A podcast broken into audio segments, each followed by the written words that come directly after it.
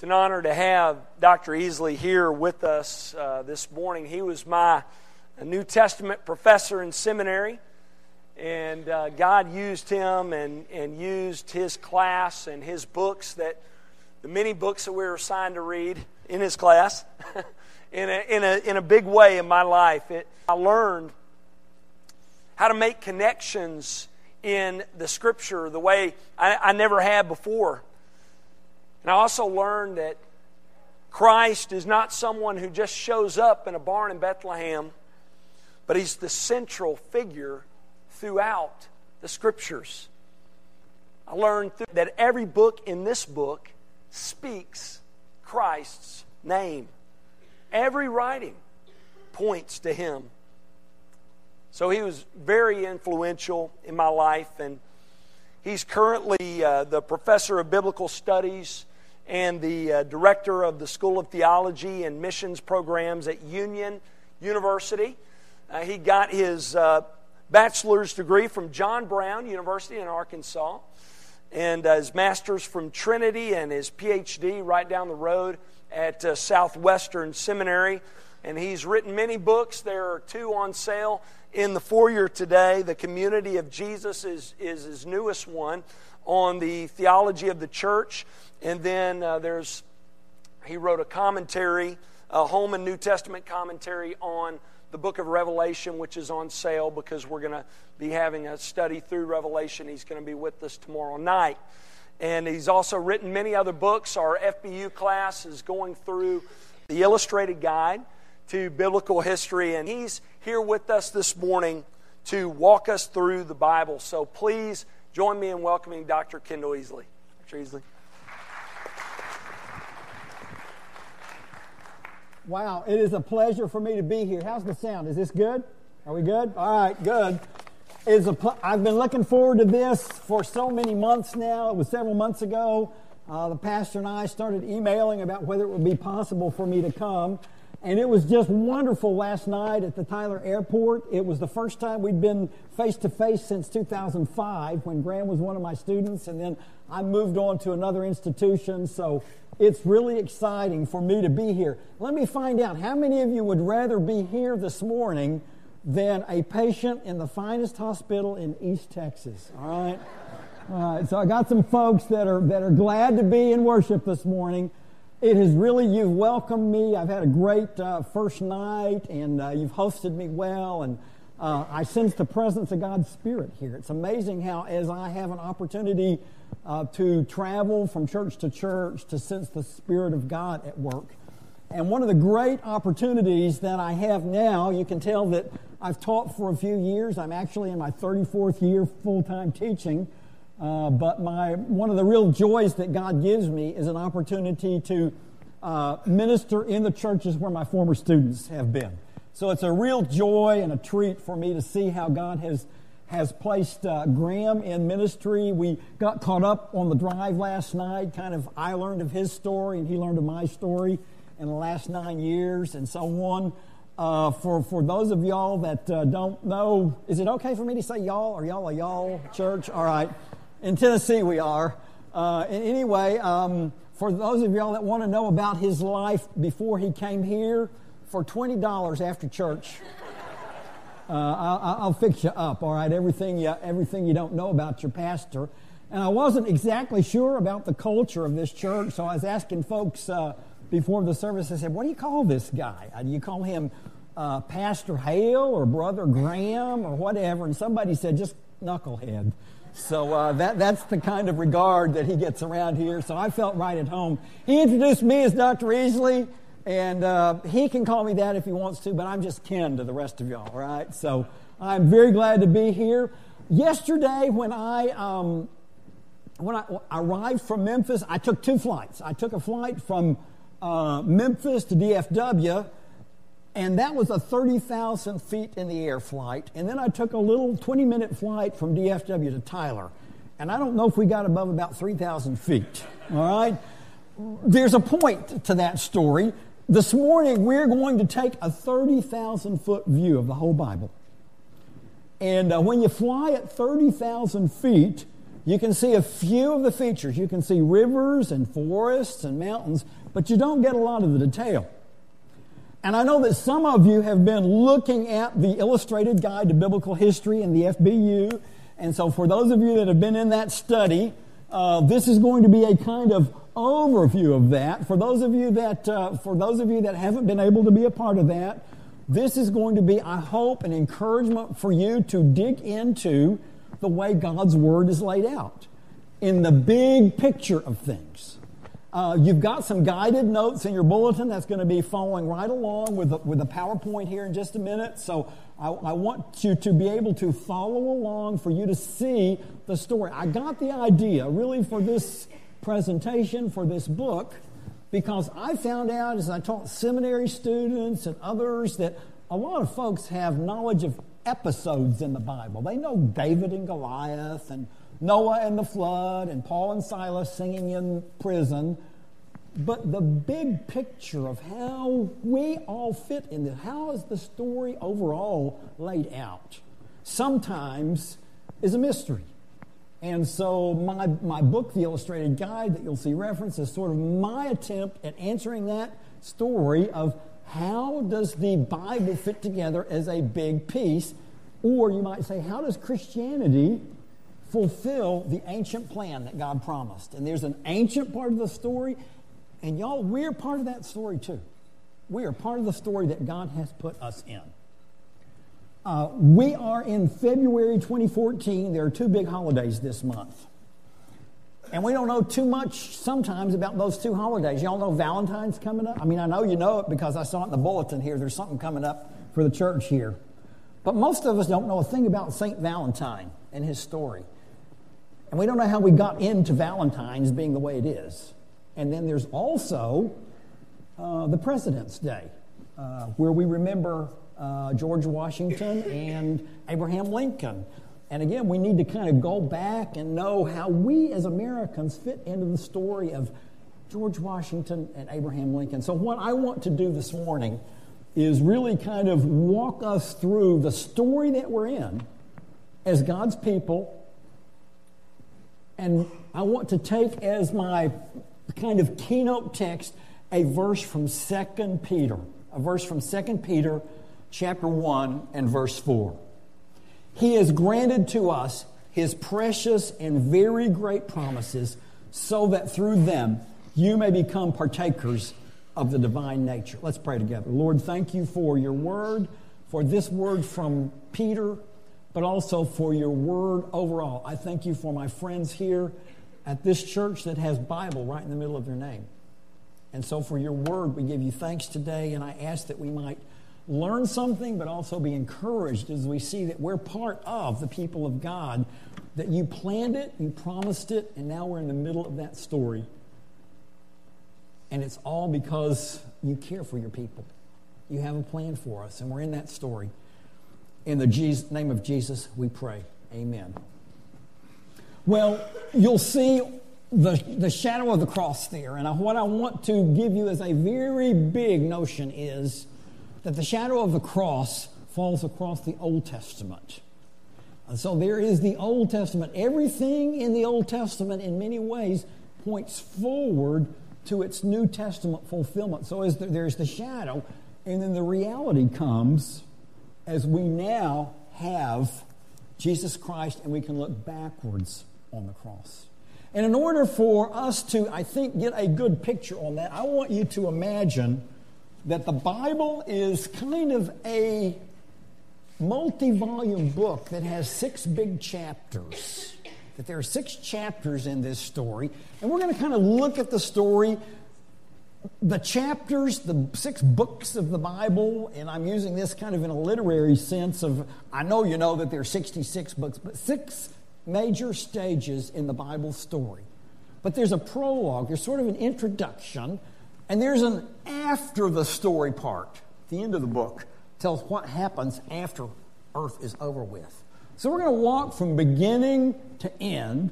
And I want you to see the prologue, first of all. How does the Bible start? How do we get the Bible started?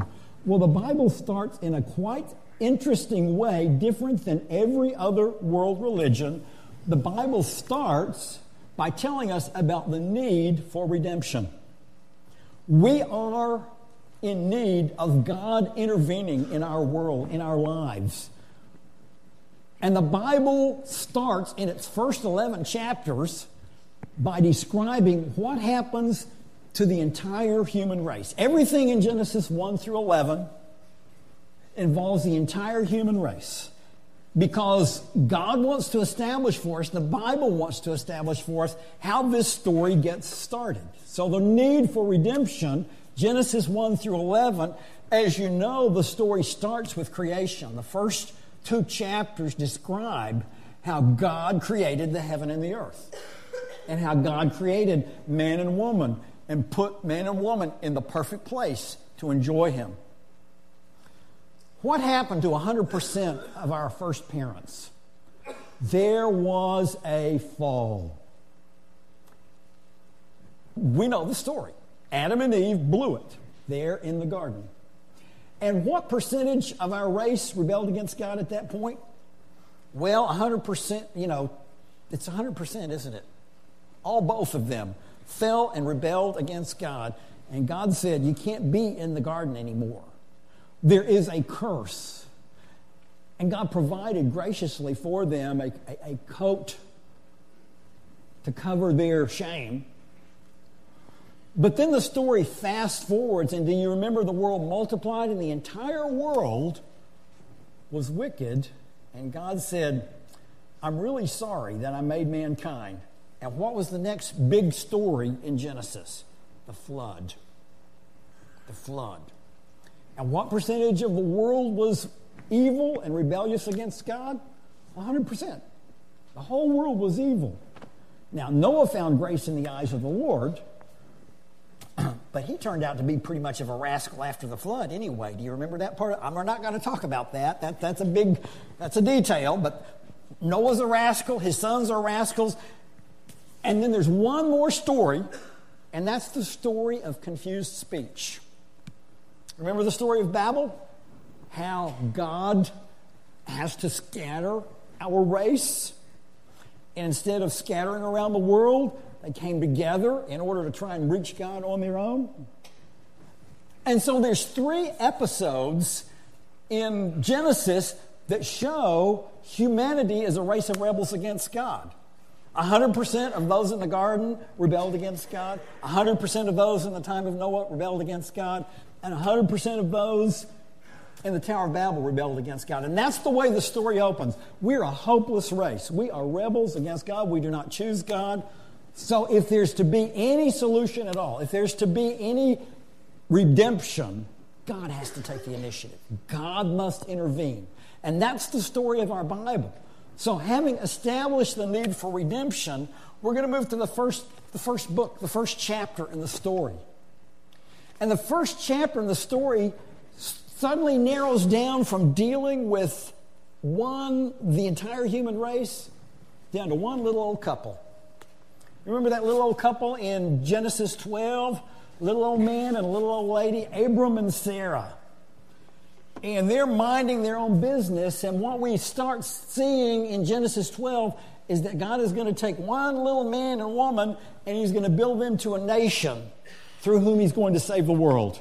He's going to send ultimately Jesus. But here we have the beginning of a plan of redemption sorted out. And so God calls Abraham and Sarah.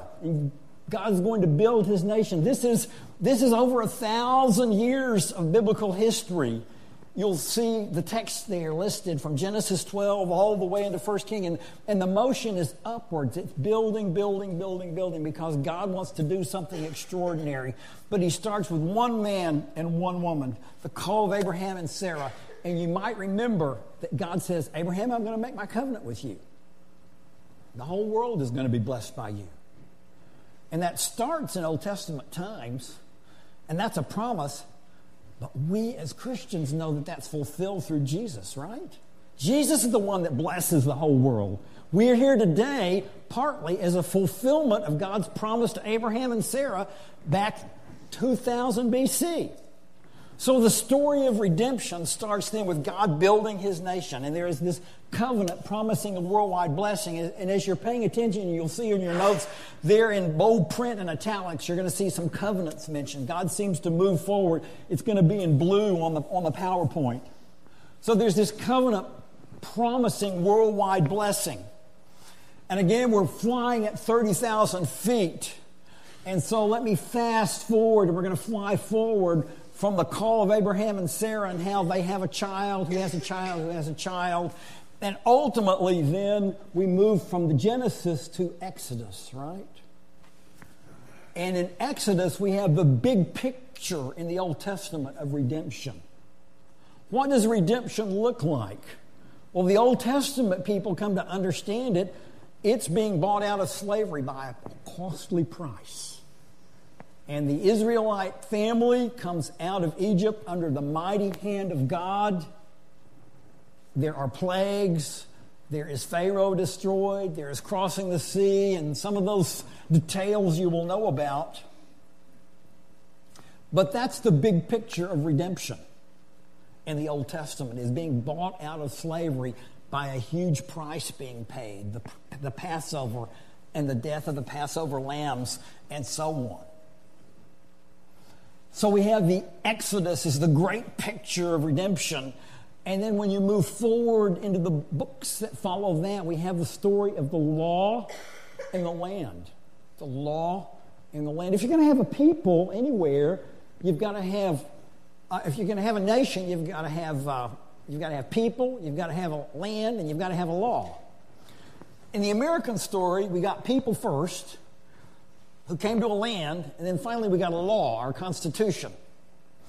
Uh, for the Israelites, it worked a little different. They got people first, and then they got the law, the Ten Commandments, and the other laws of Moses, and then finally they got their land.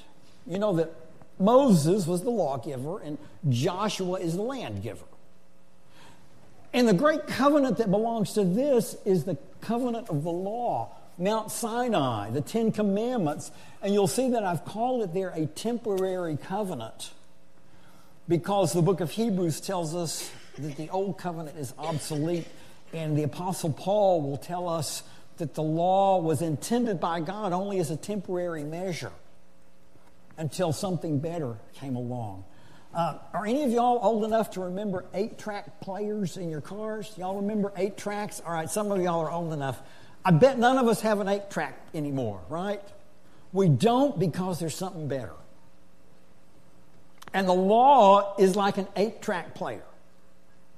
And now there's something better. I'm so glad, you know, my sweet little Honda's got a six CD changer, and that's a whole lot better than an eight track player for my purposes. I'm so glad God gave the Israelites law and land. That was a temporary covenant. And so we'll see how that relates to Jesus uh, in the New Testament. There's a temporary covenant of the law. And then we move finally in this building phase to kingship and temple. And again, we've got to fast forward that finally God brings the people into a land and he brings them into great kings, right? David and Solomon. And there is finally, again, a place where God's people can worship. They've been kicked out of Eden where the presence of God was. And now the people of God have a temple where the presence of God can be with his people. And the great covenant that belongs to the, this last step is the covenant promising David that his dynasty will last forever and the son of David will rule. There will always be a son of David. And you know that temporarily, at least, that worked as there were biological descendants of David. But hey, we know who the real son of David is that rules our lives now and will rule forever and ever. So you have kingship and temple. And the way that looks like, if you want to diagram it and look like it, you could see it in the diagram as going from a little dot, Abraham and Sarah, all the way up to a great nation. And the movement is upward. So, what's chapter one? God builds his nation. Can y'all say that much? God builds his nation. Say it with me. God builds his nation. What's next? What's next? God educates his nation. God educates his nation. So let's move from chapter 1 to chapter 2. We have God's people in God's place under God's king. And you might remember that our Lord Jesus said the whole Old Testament is summarized in two commands love the Lord your God with all your heart, love your neighbor as yourself. You know what the people of Israel had trouble with? Loving the Lord their God with all their heart and loving their neighbor as themselves. We have that same trouble sometimes too, don't we? They didn't love God as evidenced by their worship of many gods. They worship Baal and Asherah and all these horrible gods of the surrounding nations. And they didn't love their neighbors as themselves. They oppressed the widows and the orphans and the foreigners that God had given them instructions about. So God said, I'm going to send you some educators. I don't know, I'm sure there's some educators here. I'm so glad that God's educators worked and worked and worked until finally, when God wants to teach you something, you'll finally get it. Some of you probably found that to be true. God's educators were the prophets. And God sent the prophets to say, hey, you guys, you're worshiping idols. Get over it. Hey, you're oppressing the widows and the strangers. And this is 1 Kings 11 to 2 Kings 25. It's Isaiah and the wisdom books and the earlier books of the prophets. And so God sends the prophets, and there are steps that mark the downward fall of the Israelite nation as they refuse to get the lesson. And they keep not getting the lesson. And God keeps sending punishment. He keeps sending the prophets. But the first thing that happens is the great nation is divided in two. And bitterly, the national entity of Israel was divided so that there was a northern kingdom of Israel and a southern kingdom. Whoops, back it up one. Yeah. Then the northern kingdom was conquered. And you might remember the northern kingdom was the one that did not have David's dynasty. And so the great superpower of the world, the Assyrians, came. Modern day Iran, by the way, is Assyria and the northern kingdom of Israel was conquered. And then finally, tragically, in 586 BC, the southern kingdom of Judah was conquered, and the temple was destroyed. The place of God, where God's presence was, was no more, and the people were carried away into captivity. And so the nation that had been great was taken down to nothing. And you can forward the slide now and take it down to nothing. It goes down to nothing, from the great kingdom to nothing. They're in captivity. And the amazing thing that happens in the captivity of the Israelite people is they get over worshiping idols. Our Jewish friends became true to the one true God. And they got over a great deal of their social injustice. And so the education lesson worked. God educates his nation. So, what's going to happen after that? So What's going to happen after they get the point? Well, chapter 3, chapter 3 tells the story about how God keeps a faithful remnant. God keeps a faithful remnant. It's not quite time yet for Jesus to come. Actually, the Apostle Paul will say in Galatians 4 4, in the fullness of time, God sent forth his Son. But the world stage isn't quite ready yet for the coming of the Messiah. The one that had been promised first in the Abrahamic covenant and second in the covenant to David. And so God holds on to a faithful remnant. And these are the Bible books of Ezra, through Esther and some of the prophets. And this is a long time, it's more than 500 years. And you know, I'm flying because the, America hasn't been even known. The New World hasn't even been known for 500 years. So this is a long period of God's holding action. He's hanging on to a faithful remnant. And God's at work even though it's kind of quiet. And there is, I think, a kind of lesson for us that sometimes God's working with his people faithfully, and we don't see the action real well. But God's got a plan. And what I hope you'll be encouraged to say is, I'm part of a story where God's had it all worked out, and God knew all along it was going to take, take this long to bring the Messiah, to bring the covenant to fulfillment. So you have, first of all, the return from the 70 years of captivity. There's, there's a return from captivity, the people are there, and then what God does is He gives them back their land and their law. So the law and the land are reestablished. They're back in the land, or at least a minority are back in the land. Many of, many of the Israelite people stay scattered, but some of them come back. So the land is reestablished and the law is reestablished, and you get stories like uh, Ezra and Nehemiah building the temp- building Jerusalem's walls, and Ezra re-instructs the people in the law. You get a temple built again. And one of the burdens of the Old Testament later prophets is get the temple built, get the temple built. And there's a prophecy that says, hey, this second temple is going to be even greater than the first temple even though it was a small and puny building, Solomon's first temple was all golden and big and expensive, and the second temple was small and puny, but it was greater because Jesus went to it. Jesus went to the second temple, not to the first temple. And there was the real presence of God at the temple. But the Jewish people had their second temple built, and that was a burden of the Old Testament. And then, strikingly, you get a strange little book called Daniel. Now, Daniel's a f- wonderful book. Probably some of our Bible episodes are best known from Daniel. Everybody knows Daniel and the lion's den and, and Meshach, Shadrach, and Abednego from that book. But I want to point you to Daniel chapter 2, where Nebuchadnezzar, the king of Babylon, and Babylon is actually modern day Iraq so, uh, you know, what goes around in history comes back around to us. But Nebuchadnezzar has a dream, and he has a dream of a four metal image. And you might remember that Nebuchadnezzar has a dream of an image with a head of gold and a chest of silver and a belly of bronze and legs of iron.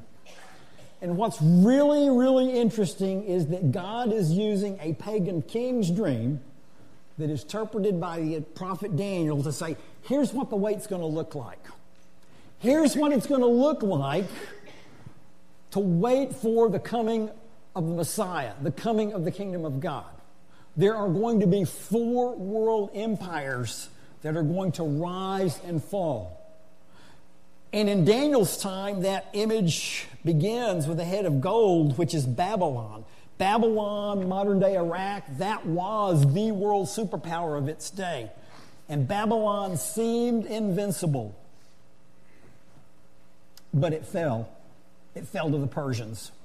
And actually, by the time you get to the story of Daniel and the lion's den, the Persians have become the world superpower.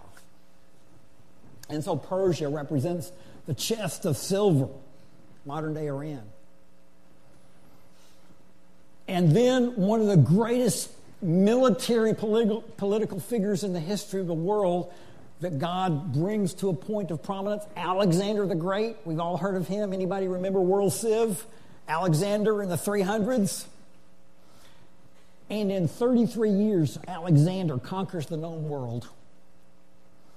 And so world power shifts for the first time from Asia and Africa, from Babylon and Egypt to Europe and the center of the world becomes Greece. And the Greeks take over. And Alexander changes the world. He thinks of a one world government, he thinks of one world culture, he thinks of one world language.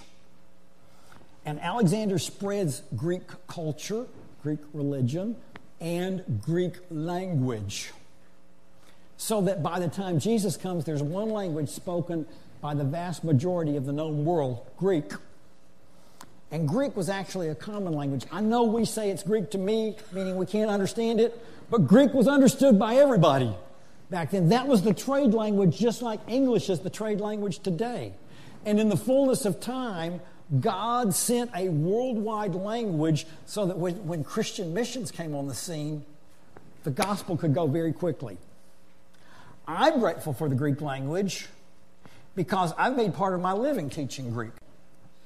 So God's using even a pagan general called Alexander to bring the world stage so that Jesus can come. Now, the great covenant here in this period is God's covenant through Jeremiah. God, Jeremiah promises a new covenant. And the new covenant of Jeremiah, chapter 31, promises forgiveness and a transformed life. So we've seen several covenants. And by the way, do you remember that our Lord Jesus, at the night he was betrayed, when he gives us the Lord's Supper, he says, This cup is the new covenant in my blood. The new covenant of Jeremiah, Jesus fulfills. So it's all promised in the Old Testament. Well, y'all say with me chapter 1, chapter 2, chapter 3. If you're taking good notes, you've got it. Chapter 1 is God builds his nation. Chapter 2 is God educates his nation. Chapter 3, God keeps a faithful remnant. All right, flip a page. Flip the page. Let's move to chapter 4. Chapter 4. By the way, there's the, there's the chart. You see the four middle image? It's laid, laid on its side because that's the stages of history. All right, so there's the four middle image there. Let's move on. Y'all, I'm used to two hours for teaching, so we may be here till one o'clock. But we're doing good. Y'all hang on. Y'all hang on. I told you, are you doing good? Everybody good on a 30,000 foot view here? All right. So, y'all, we've covered the whole Old Testament in about 20 minutes or so. Let's see what we can do with the New Testament. All right. So, we've seen God builds a nation, God educates his nation, God keeps a faithful remnant. Now, we're moving to God fulfills redemption. God fulfills redemption all the promises start coming through through our Lord Jesus Christ. And this is Matthew, Mark, Luke, and John, right? This is the most important chapter in the book the life and death of our Lord, where God is about purchasing salvation. You know, the book of Hebrews tells us that the blood of bulls and goats could never, ever, ever pay for a single sin. Jesus' death bought our salvation all of those little lambs and goats that were, were slaughtered, they were like swiping a credit card. And when you swipe a credit card, there's still a bill due at the end of the month. The bill was paid when Jesus died. And that's the big chapter where God fulfills redemption. This is the story of the Gospels. And so it's the story of Jesus' life. So we have the account, and you know it, and so I can go through this really, really quickly. We have, first of all, the incarnation and the virgin birth of Jesus. So we have the account of, of Jesus' virgin birth. We have the life of Jesus given to us. We have 12 years of childhood, 20 years of obscurity, and three years of ministry. And then, of course, it all comes to a crescendo with the crucifixion of our Lord, his resurrection, and his exaltation. And again, we're familiar with the life of Jesus. So, what I want to point out here is how, in the crucifixion, resurrection, and exaltation of our Lord, we have the fulfillment of the covenants that we've been looking at. What they were pointing forward to is focused in on our Lord Jesus we have the promise of worldwide blessing fulfilled in Jesus. Um, at the end of the Gospel of Matthew, you know the Great Commission passage, don't you? Matthew 28 Go make disciples all nations. And as I'm looking at this congregation this morning, I, am really glad to see a representation of more than one kind of nation in our ethnicity here.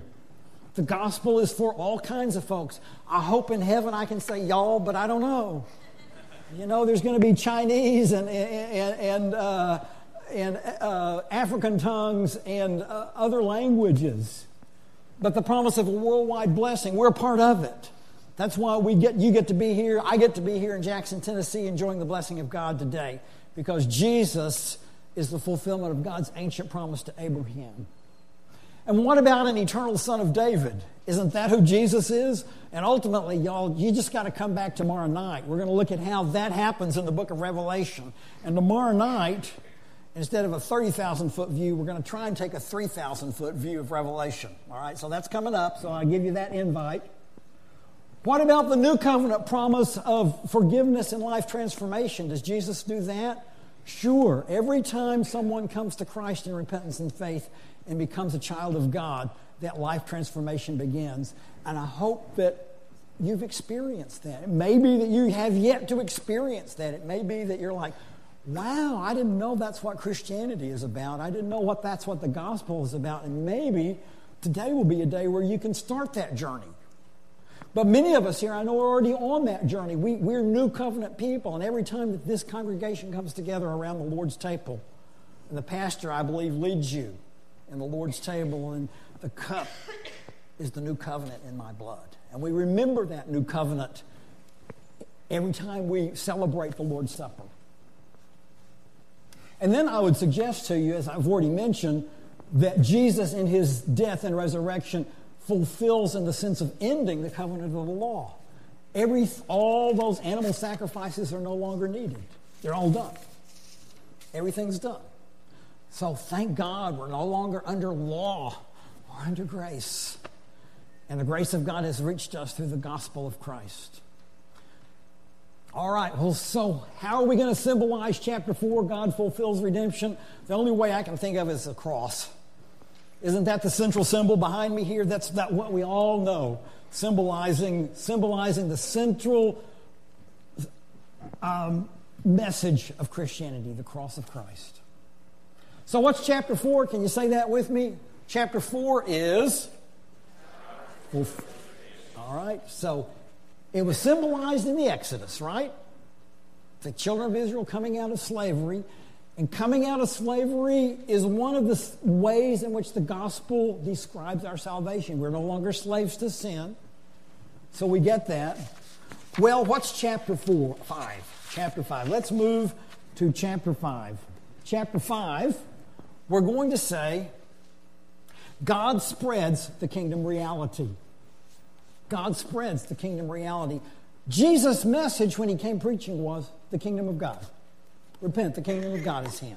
There's a reality, there's a real kingdom that is here because of Jesus.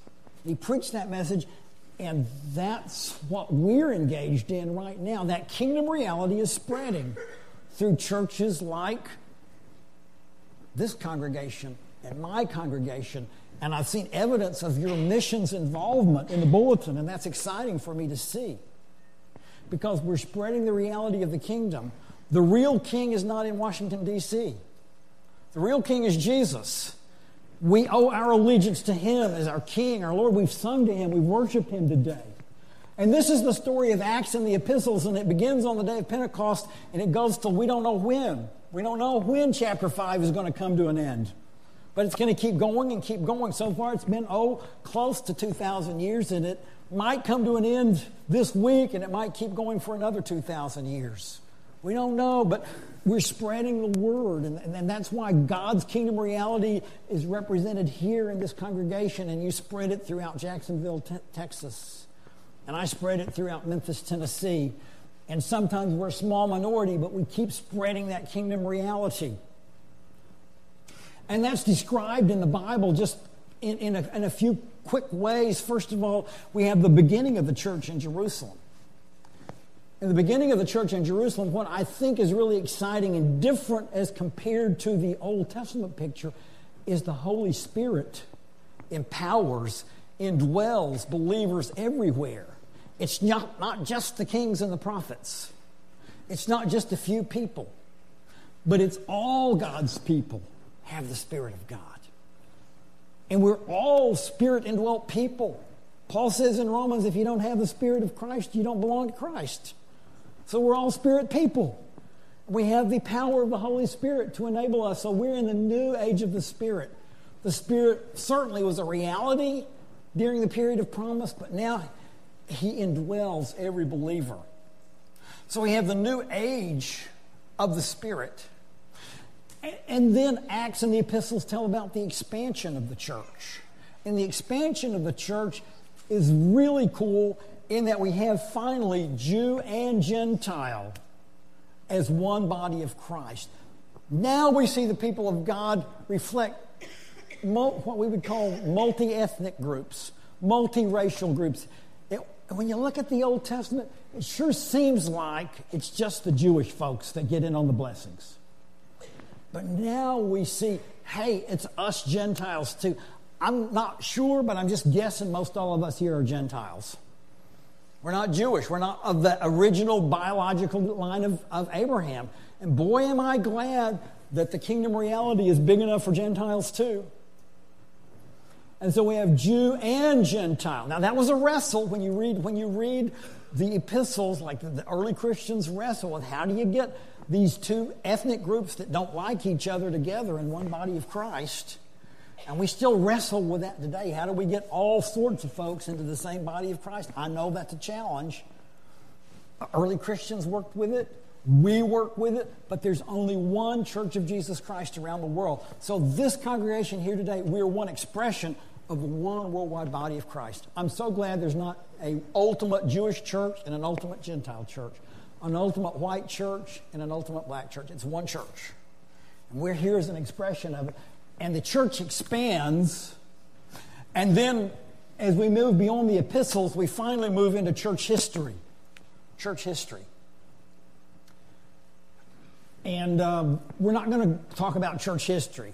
What I am simply going to say is we now have, in the period of Christian history, a Jewish temple and a Jew and the Israelite nation are obsolete. Remember the eight-track tape player? Obsolete, not needed anymore. Actually, that's that reality is pressed upon us, and that the temple is destroyed in AD 70. The Romans destroyed the second temple. And from AD 70, when the Romans destroyed the second temple, until today, there has not been a temple for the Israelite nation. Why? Obsolete. Now, Bible prophecy folks are going to argue about whether there's going to be a third temple. Just come back tomorrow night, all right? So we'll talk about that. But ultimately, the shadows are gone in the light of Christ's coming. All those old promises are fulfilled. So we live in the bright light of the fulfillment of Christ's promises. So, chapter 5, God spreads the kingdom reality. I'll symbolize that, chapter 5, by two arrows going upward, upward, upward, because that represents both ethnic groups, Jew and Gentile. So that's simply my way of saying visually, hey, God's plan is moving forward. And I hope you'll see there, I've, I've meant to symbolize that. That those two arrows on the right side go higher than ever the Israelite arrow did. Because what God's doing now through the kingdom reality of His churches around the world is greater than whatever happened in the Israelite nation. Do y'all see that this is the chapter we're in? We're stuck in chapter 5 right now. This is our lives. This is where we are. We're spreading the kingdom reality. So, what is chapter 5? God spreads the kingdom reality. All right, well, let me, uh, let me, let me uh, wrap it up. Chapter 6. Chapter 6. One of these days, all the promises are going to be finalized Old Testament promises and New Testament promises. There's still some promises that God has made to us as His people in the New Testament haven't yet come true. I can just think of one or two. Um, Jesus, in his most famous sermon, the Beatitudes, said, The meek shall inherit the earth. When I look around the world today, the meek don't have the world. The meek get trampled on. And there's coming a day when the meek shall inherit the earth. Someday we shall see God face to face. Someday there shall be a resurrection. And I look forward to that. Uh, I'm old enough now that I need a resurrection body already. And I have to wait for that until Jesus comes back to give us a resurrection. So, this is the book of Revelation. So, come back tomorrow night. We're going to take a 3,000 foot view or, or maybe a 1,000 foot view of Revelation tomorrow night. But now we have God finalizing all his promises. Let me just give you a clue of how I think it kind of works out. In the book of Revelation, first of all, we have an account of what I would call satanic wrath against God's people. Did you know that the devil hates you? Did you know that he's a roaring lion seeking to devour you? And the book of Revelation shows how that continues up until the second coming. He's a roaring lion still, and it sure looks like from Revelation he's going to roar a whole lot more. And there's a lot of scary stuff in Revelation about marks and seals and things like that. But there is certainly evidence in Revelation, but you already know it's true, of satanic wrath against the people of God. But you know what? The book of Revelation also shows how there is divine wrath, how there is God's wrath against Satan and evil. And you know who wins in the end? It's not the devil, it's God who wins in the end. And the book of Revelation, although there's some scary stuff in there, sure encourages me to believe that in the end, it's Christ's side that wins. It looks like the devil's side is going to win for a long time. But ultimately, it's Christ's side, it's God's side. And the best that can happen that evil throws out there is a kind of an unholy trinity. We know the Holy Trinity Father, Son, and Spirit. There's an unholy trinity in the book of Revelation. There's a beast from the sea, the, the Antichrist. There's the beast that comes up from the land, a kind of an anti Holy Spirit. And then there's this dragon uh, in the book of Revelation, a kind of anti Father. And when you look at Revelation, guess what? All three of them go into the pit. They all get, they all get knocked down to hell. Let's just put it that way. And then Revelation describes part of the end of the story along the lines of last plagues and final Exodus. Hmm, were there plagues before in the Bible? Yep. And when you compare Revelation's plagues and Exodus's plagues, there's some kind of interesting parallels. It sure seems like God's repeating the story again. And even when you get to part of Revelation, you might remember the Israelites sing beside the sea. And in Revelation, you've got the saints of the Lamb singing beside the sea. There's some really cool stuff that parallels. Well, y'all just come on back tomorrow, all right? mm-hmm. Revelation, of course, ends with the coming of Christ in glory, the final resurrection. We're looking forward to the resurrection. And then there's a, the martyrs rewarded, the, the millennium passage in chapter 20, but ultimately a final judgment. And one of the points of the final judgment passage in Revelation is everybody gets judged. So the challenge is are you getting ready? Are we ready to face God in judgment one day? Are, are we ready through Christ so that when we stand before God, uh, He will say, Well done, good and faithful servant? Well, y'all, the end of the story is the last two chapters, the epilogue. The epilogue. And the epilogue takes us past human history. There's a new heaven and a new earth. And I like to think of that epilogue, the last two chapters of the Bible, it's kind of like going to a play and seeing the curtain parted a little bit before the play starts. And you know it's going to be a really good play because you can kind of see a few people moving around. There's a set back there. And the curtain parts just a little bit in Revelation chapter 21 and 22. And y'all, it's going to be good. It's going to be great. Now, y'all didn't listen quite fast enough. I've run a few minutes more than the preacher told me I could. So thank y'all for hanging with me. What I want you to see is it's going to be really, really, really, really good. It's going to be better, the final new heavens and the new earth, than ever Jerusalem was under David and Solomon with a temple. And so the first bright star there represents the building of the Israelite nation, but it was only a dim glimmer of what will be in forever and ever and ever. And y'all, we're part of that story. That's our story. So I want you to think about what I've said this morning. How does this relate to you? I want you to think for just a minute. Is, is there something that has been encouraging for you? Is there something that you're like, I never knew that before? Or maybe you need to just thank God for your place in the story this morning. You say, God, thank you that this big picture is my story too, and I'm part of it, and I'm looking forward to being in part of chapter six. Or maybe you just need to know you're part of chapter five, where the kingdom reality is spreading. You need to be faithful here in Jacksonville, Texas.